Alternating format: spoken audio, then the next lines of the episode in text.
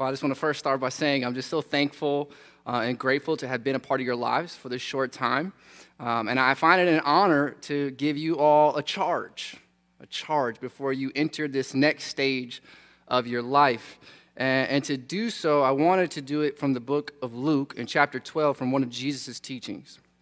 Um, chapter 12, verses 13 through 21. The text reads Someone in the crowd said to him, Teacher, tell my brother to divide the inheritance with me. But he said to him, Man, who, made me a judge or arbitrator over you? And he said to them, Take care and be on your guard against all covetousness, for one's life does not consist in the abundance of his possessions. And he told them a parable, saying, The land of a rich man produced plentifully. And he thought to himself, What shall I do? For I have nowhere to store my crops. And he said, I will do this I will tear down my barns and build larger ones, and there I will store all my grain and my goods. And I will say to my soul, Soul, you have ample goods laid up for many years. Relax, eat, drink, be merry. But God said to him, Fool, this night your soul is required of you, and the things you have prepared, whose will they be? So is the one who lays up treasure for himself and is not rich toward God. Let's pray. Father, thank you so much for your son and his teaching here. And Lord, we're praying and asking that you would impart spiritual wisdom and discernment to us this morning so that we might receive this word and walk in a way worthy of the gospel.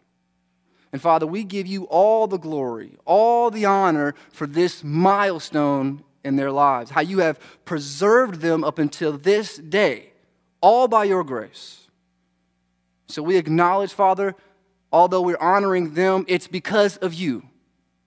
And so, Father, may this message serve to, to press into their hearts their need to seek you first. We pray this in Jesus' name.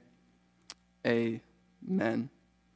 So let's start by establishing the context uh, in which Jesus delivers this teaching.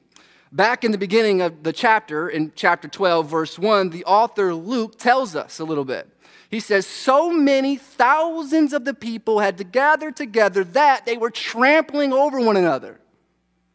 So while Jesus delivers this message, imagine a giant crowd. Some are aggressively pushing others out of the way, some in the crowd uh, approve of Jesus. Others in the crowd, like the Pharisees and scribes, despise him. Some are indifferent, they don't care. And with thousands gathered, Jesus and his disciples, they had to be well aware of the potential for chaos and hostility. And right before our passage begins, Jesus seizes this opportunity with all of these people staring at and pressing upon him to encourage his disciples to boldly declare the truth without fearing man's response. And for example, he says to them in verses 8 and 9 I tell you, everyone who acknowledges me before men, the men you see, the Son of Man also will acknowledge before the angels of God. But the one who denies me before men will be denied before the angels of God. And it's in this context, as, as Jesus speaks forth just these weighty words, that a, that a man from the crowd says, Hold on, hold on. And that's where our passage begins, chapter 12, verse 13. Someone from the crowd said to him, Teacher, tell my brother to divide the inheritance with me. Now, it's, under, it's important for us to understand that context because it's implicitly revealing the character of the questioner. Think about it. While, while Jesus is dropping truth bombs, right? Uh, uh, solemn, uh, eternal realities he's speaking about, all this man is concerned about is some dispute he's having with his brother about his father's possessions money. While the, the way, the truth, and the life in flesh stands right before him, he's preoccupied with earthly matters. And so, already from the context, we are seeing what Jesus will make explicit in his response. This man from the crowd is greedy. He's greedy for his own gain. Now, what exactly is he telling Jesus to do when he says, Tell my brother to divide the inheritance? What is he saying? Well, Luke doesn't give us enough details to give a definitive answer, but from what we learn in the Old Testament, in the Hebrew community, the oldest brother received a double portion of his father's possessions. It's likely then that as the younger brother, this man is unsatisfied with his size of the inheritance. And so he says to Jesus, Teacher, make my brother split this portion. Make him split it with me. Jesus' response to this man's demand comes in two parts. first, Jesus responds with a question, right? Typical Jesus move. Look at verse 14 with me. It says, But he, Jesus, said to him, Man, who made me a judge or arbitrator over you? In this context, that word judge carries a strong legal force. It evokes the idea of a person who, who mediates and decides legal conflicts in a court session. And that word translated arbitrator comes from the same word that's used in verse 13, actually. When the man says to Jesus, Tell my brother to divide, to divide the inheritance. That's the same word arbitrator is kind of coming from. So it could be called divider, it could be translated divider as well. So to the man's demand, then, Jesus asked, Who appointed me judge, basically? And really, Jesus is not genuinely looking for new information here, right? He knows that no political or religious figure has made him a judge. He knows that. So, although Jesus responded in the form of a question, he's really making a strong assertion in order to make the man think. In other words, Jesus' initial response is I'm not here to preside over human legal affairs. I didn't come to enforce mundane laws. I came for a greater purpose. And, from the gospel accounts as a whole, we know that Jesus came to establish the kingdom of his Father and to save his people from their sins. That's what Jesus is here for. And if the man wasn't blinded by his excessive desire for wealth, he might have asked Jesus about the kingdom instead of trying to build his own. Now, now the second part of Jesus' response to this man comes in verse 15. And, and this is where we see Jesus make explicit what's driving this man. What's behind his demand? What's motivating it? Because after clarifying that he, Jesus, didn't come to serve in a human judicial system, Jesus immediately urges the man and those listening in verse 15 saying this Take care, take care, and be on your guard against all covetousness. That command to take care is translated from a word that, in its most basic sense, means to see. It just means to look at something. But in this context, the word takes on a richer meaning. Jesus is not merely telling the people to notice the, the color of a bird or a plant or a flower, but rather he's commanding them to make sure something happens. Like, like when I was working in retail, my boss would say, Robert, see to it that those new items are put out over there. That is, with your own eyeballs, verify that this merchandise is put on the shelves properly. Jesus is saying something similar when he says to them, Take care, see to it. And this is further proven by what comes after when he says, Take care and be on guard, which is translated from a word that means to, to be ready to protect or, or defend against something. For example, earlier in this gospel account, Luke uses that same word to describe what the shepherds were, were doing when uh, an angel appeared before them and announced the birth of Jesus. In chapter 2, verse 8 of Luke, uh, he writes, And in the same region there were shepherds out in the field, keeping watch over their flock by night. That is, the shepherds were on standby. They're watching, they're protecting, they're guarding their sheep from thieves and wild animals. Now, growing up, I never lived so close to a lake before. And so, what that means, I've never really encountered seagulls that often until I moved to Sheboygan. And you guys laugh because you know. And so, for a few days this past week, uh, our church parking lot became the playpen for two baby seagulls. Oh, you might say, oh, that's so sweet. That was my first response until they tried to kill me. At least twice this week, I was walking home from work. I live across the street. Seagulls have carried out air raids, circling me from way up high, diving toward my head. On the first day, totally unaware of how protective these seagulls are of their young, I didn't know that. I carelessly walked near the babies, you know, just walking, and and as I crossed the parking lot, that is until I heard angry squawking. And saw white birds I'm like, coming at me. I'm like, that's not the Holy Spirit. Okay. I'm like, hold on, hold on. This is out here. It's getting real. Um, so I sprinted home in fear of my life, and I reached the, the, uh, the safety of my porch, and uh, I'm, I'm, looking back, verbally expressing my horror and shock. And my wife stands out the door. She's like, what? Who are you talking to?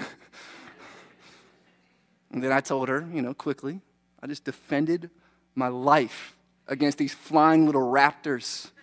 Um, now, I can tell you this, guys. After that first encounter, I didn't walk across that parking lot again without being on full alert, right? Intently listening to every sound, making note of every movement above my head. In other words, I was on guard, taking extreme care to protect myself against these little wild beasts of the air. You guys laugh. It was really serious. I came to ask him, I came in frustrated, like, these things are going to kill somebody. Oh, okay. And, and did you know that Jesus calls us to be on guard? Did you know that? To vigilantly protect ourselves against something far more deadly and destructive than seagulls. Jesus says to the man and those listening, Take care and be on guard against all covetousness. And put simply, covetousness is greediness. It's that insatiable lust or desire to have more. More money, more cars, more electronics. Nowadays, in the age of COVID, more toilet paper and disinfectant wipes. And no, covetousness doesn't care about all how much it already has. And it doesn't care about what others need. Covetousness only cares about more, more, more, more. It's like drinking salt water. The more we drink, the thirstier we become. And it's important to note that little word, all. All. Jesus says, take care and be on guard against all covetousness. That is, as disciples of Jesus, he calls us to watch out for every form and every expression of this lustful, greedy desire for more. And so I was thinking for a good diagnostic question to get at the covetousness in our hearts, we might ask ourselves, what in my life do I always want more of? No matter how much I accumulate, I always want more shoes, clothes, golf clubs, plants, money, house decor, kitchen appliances, electronics, gadgets, Netflix, Netflix, I don't watch it, uh, cosmetic products, essential oils, video games, and as Americans, the list goes on and on and on and on. What stuff do we continue to hoard? What things and possessions are always ever piling up? Jesus says to us, Dear American Christian, take care and be on guard against this desire to always want more. And after delivering that stern warning, Jesus then presents the listeners with, with one simple yet, yet powerful reason that they should guard their hearts against this covetousness. Start reading with me again at the beginning of verse 15. Jesus says, Take care and be on guard against all covetousness. Why, Jesus? For because one's life does not consist in the abundance of his possessions. That word life in Jesus' statement refers to both a person's physical and spiritual life as a whole. In other words, storing up money and possessions can't ensure our next heartbeat, nor give us any true, lasting purpose and satisfaction and fulfillment or salvation. According to Jesus, then, no matter how rich or wealthy, no matter how many homes or cars we own, no matter how large our retirement accounts become, none of it, none of it has the power to give life. Put another way, billionaires die too. In fact, did you know that in 2017, it must have been the year of billionaires dying? 25 died. And guess what? They didn't take anything with them. Nothing. Now, that's Jesus' main point in this passage. But to, to make the truth more vivid, he tells them a parable, a story, to illustrate his teaching. The main character of the parable and the overall context is introduced in verses 16 and 17. Starting in verse 16, Luke writes, And he told them a parable, saying, The land of a rich man produced plentifully.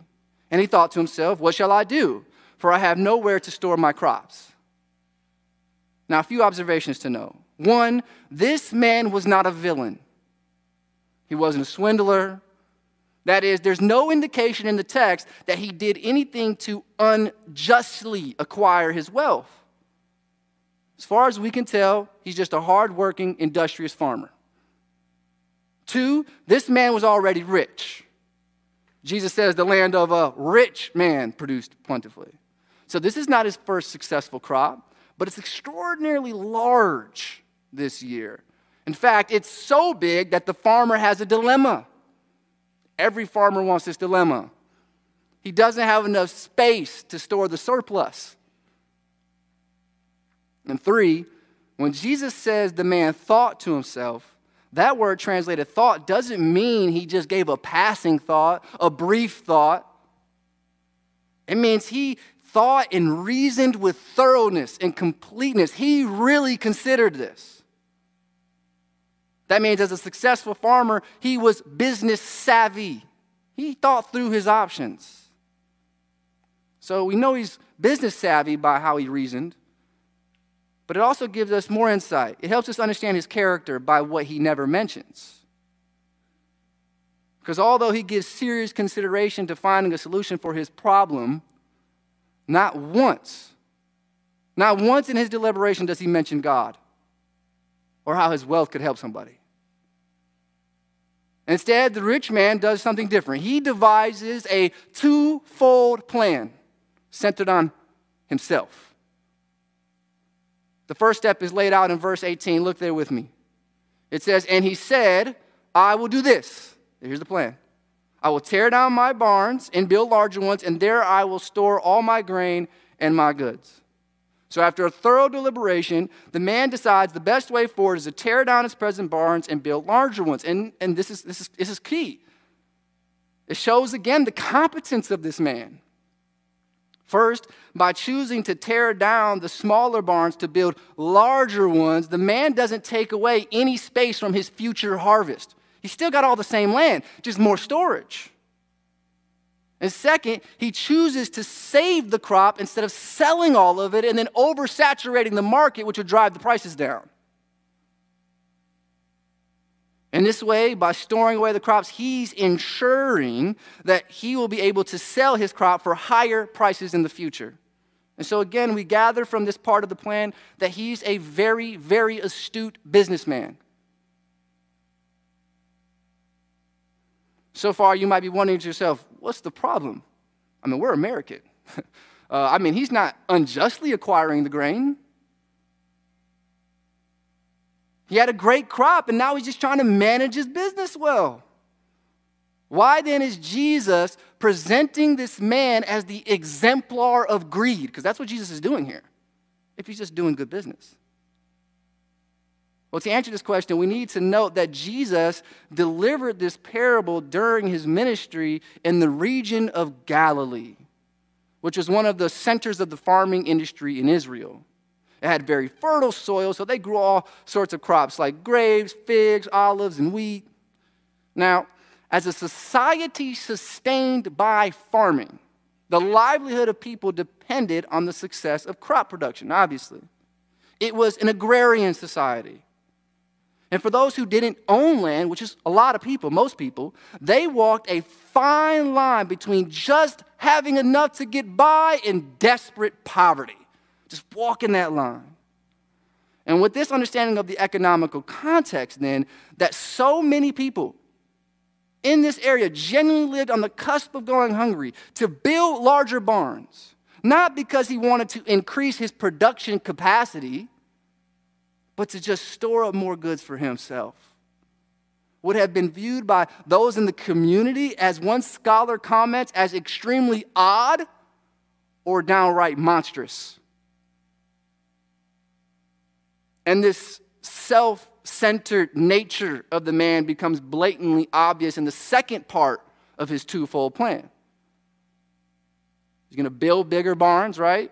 In verse 19, and then he's going to, it says, with the prospect of a successful building project in mind, the man says this to himself I will say to my soul, Soul, you have ample goods laid up for many years. Relax, eat, drink, be merry.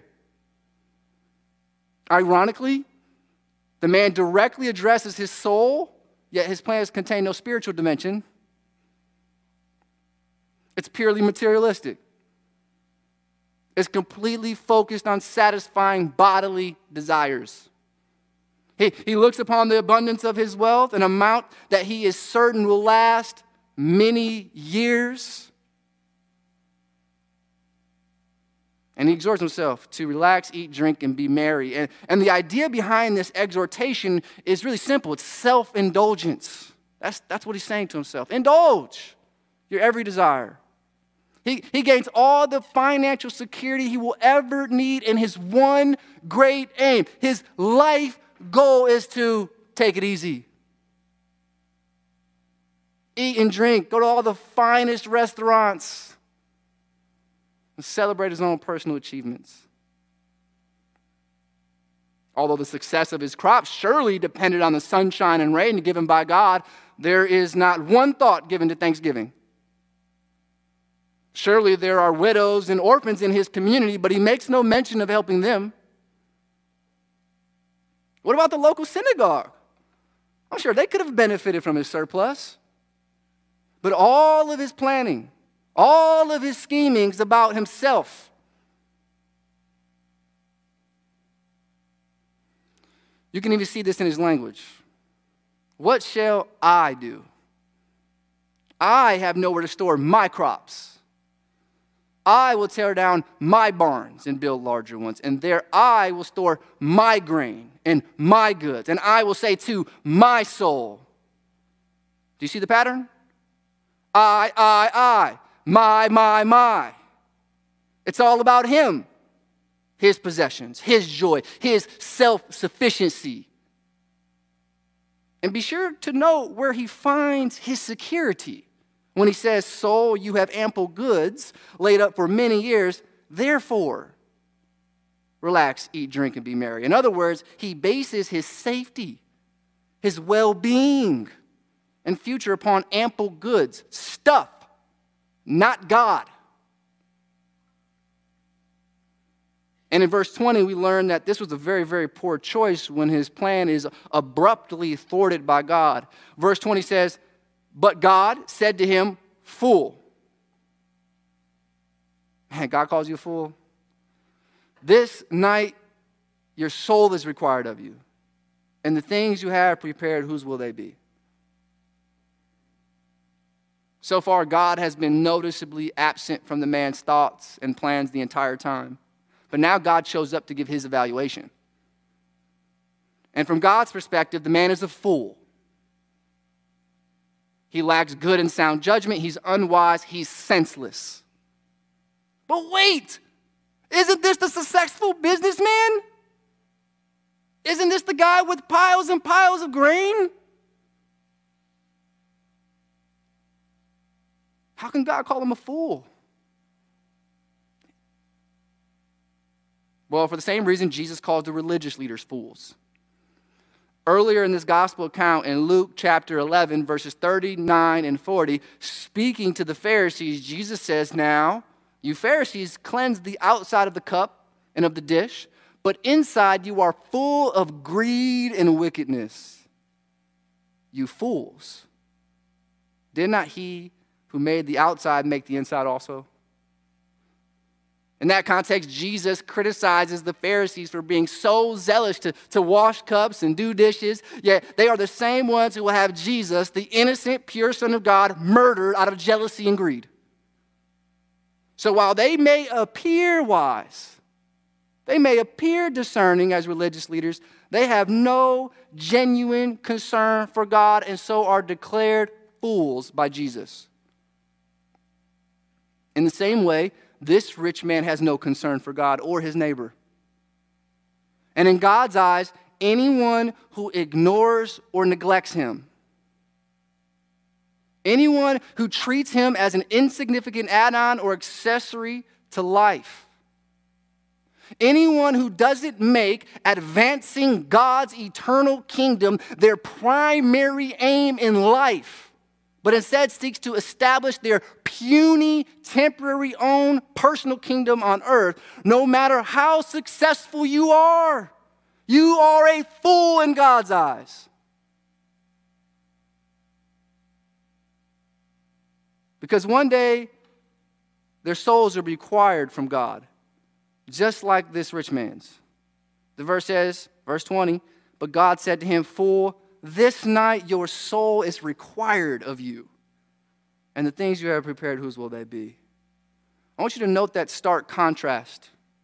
While the man counted on his wealth to supply him life for many years, while he, he plotted and schemed, he had his whole future planned out. Maybe like you guys. That night, his soul was required of him by God. That night. There was no future. And, and that word required, it's interesting too because it can carry the idea of demanding something back that was given to you as a loan. Dear friends, God gives us life. God owns the breath in our lungs. He determines every beat of our heart. We are not self sufficient. Our life belongs to Him ultimately. And the day is coming when He will demand it back, often when you least expect it. And the question then becomes the things that we have prepared, the possessions, the cars, the homes, the fine dining, the luxurious clothes, the accolades, whose will they be then? Put another way, the parable teaches us that there will be no U haul attached to your hearse. Right? Now, in verse 21, Jesus summarizes the main point of this parable. He brings it to a conclusion. Just like this rich man is a fool, in verse 21, Jesus says, So is the one who lays up treasure for himself and is not rich toward God. Dear friends, that's exactly what this rich farmer did. He selfishly hoarded money and possessions without any regard for God or his neighbor, thinking that's how he could secure his future. But while he successfully laid up treasures for himself, he failed to be rich toward God. And that's important to note because let me make it clear the problem was not was not that the man was financially prosperous. That's not the problem. It's that he failed to use his wealth for the advancement of God's kingdom. That's the problem. Instead, he used it to build his own kingdom. And we are just as foolish if we do the same. So, students, don't enter the workforce. Don't enter and go to college to make more money or to even have a successful job. Go to college or the workforce to advance God's kingdom. That's why you go.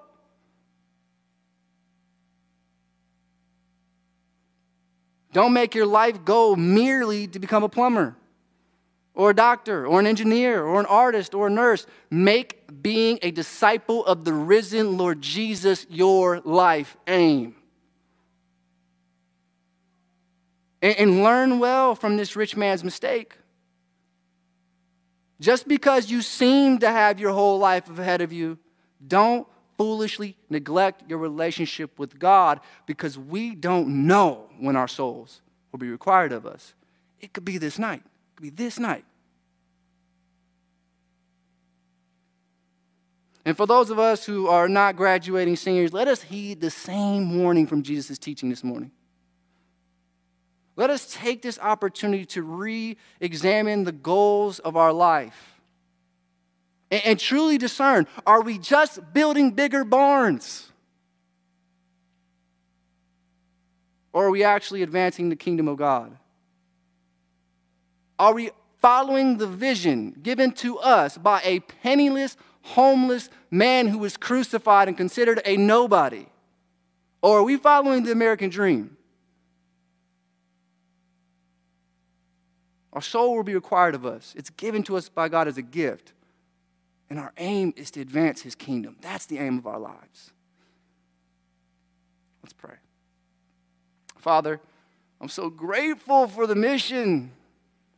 It gives us so much purpose, so much meaning. Life is so empty without advancing your kingdom.